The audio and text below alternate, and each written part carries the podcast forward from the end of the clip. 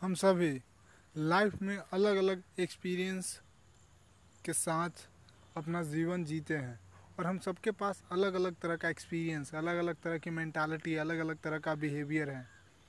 लेकिन आज का ये पॉडकास्ट मैं इसलिए रिकॉर्ड कर रहा हूँ कि एक मैंने जो अभी चीज़ एक्सपीरियंस की, अभी जस्ट अभी सुबह, मैं अपने कुछ दोस्तों के साथ अभी गया था जहाँ पे एक दौड़ की प्रतियोगिता हो रही थी।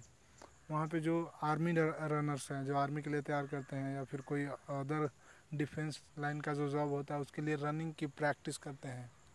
अपना फ़िज़िकल फिटनेस मेंटेन करके रखा है जिन लोगों ने जॉब के लिए, उसके रिक्वायरमेंट के लिए।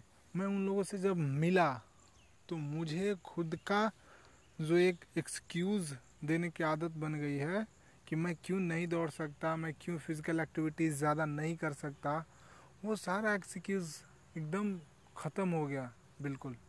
मेरे माइंड में वो आया ही नहीं कि मैं क्यों नहीं कर सकता हूँ ये।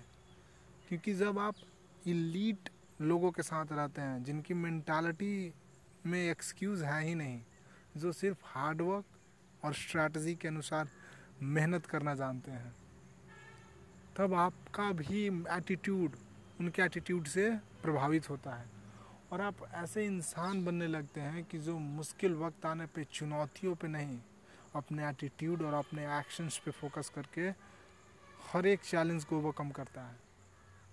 तो ये आप पे डिपेंड करता है कि आप अपने आसपास के लोगों के साथ कैसा बिहेवियर एटीट्यूड के साथ इंटरेक्ट करें और आपके आसपास के जो लोग हैं, उनका एटीट्यूड और बिहेवियर कैसा है, ये आप चूज़ कर सकते हैं। क्योंकि अगर आपने ऐसे लोगों को चूज़ कर लिया जिनका एटीट्यूड बिहेवियर बिल्कुल एक्सक्यूज़ देने वाला है, कमज़ोर है, वो ज़रा सा चैलेंज आने पे पीछे हट जाते हैं या या अपना पूरा हंड्रेड परसेंट एफर्ट नहीं डालते हैं तो फिर गेम ओवर आपका भी मैंटालिटी वैसा बनेगा, आपका भी एटीट्यूड वैसा बनेगा, क्योंकि ये जो फ़िज़िकल एक्टिविटीज़ हैं लाइफ में मैंने एक्सपीरियंस किया, यहाँ पर ना जब आप अपने आप को पुश करते हो जब आप थक रहे होते हो और फिर भी रन करते हो, सौ मीटर, पाँच सौ मीटर एक्स्ट्रा और अपने दोस्तों के साथ compete करते करते आप ग्रो करते हो, एक दूसरे के साथ, वो आपको इंस्पायर करते हैं, आप उनको इंस्पायर करते हैं।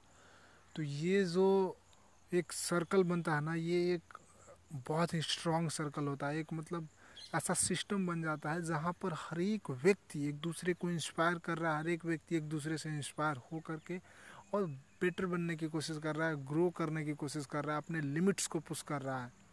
तो ऐसे इन्वायरमेंट में रहिए, जहाँ लोग, आपके दोस्त, आपके रिलेटिव्स आपके फैमिली के लोग आपको इंस्पायर करें, आपको लिमिट्स को पुश करने के लिए मोटिवेट करें। क्योंकि अगर आप ऐसे लोगों के साथ हैं जो बिल्कुल एक्सक्यूज से भरे हुए हैं तो आप भी वैसे बन जाएँगे।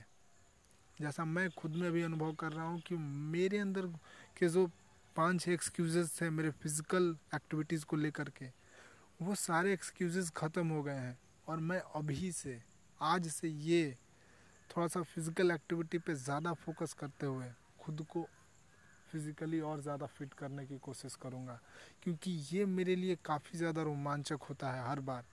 अभी रस्सी कूद तो कर रहा हूँ रो जंप रोप जंप रस्सी कूद उससे फिटनेस पे काफ़ी ज़्यादा बेहतरीन सुधार आया है। पिछले लगातार एक महीने से कर रहा हूँ कंसिस्टेंटली मज़ेदार एक्सपीरियंस के साथ।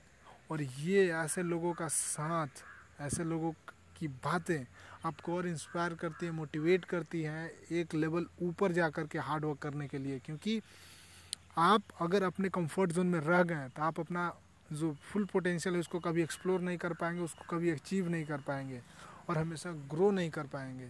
तो अपने लिमिट्स को पुश कीजिए, अपना कंफर्ट जोन स्ट्रेच कीजिए, उससे बाहर निकलने की कोशिश कीजिए। अगर बाहर नहीं भी निकल सकते हैं तो एटलीस्ट उसको स्ट्रेच स्ट्रेच कीजिए, अपने कंफर्ट जोन को बढ़ाइए, बड़ा कीजिए।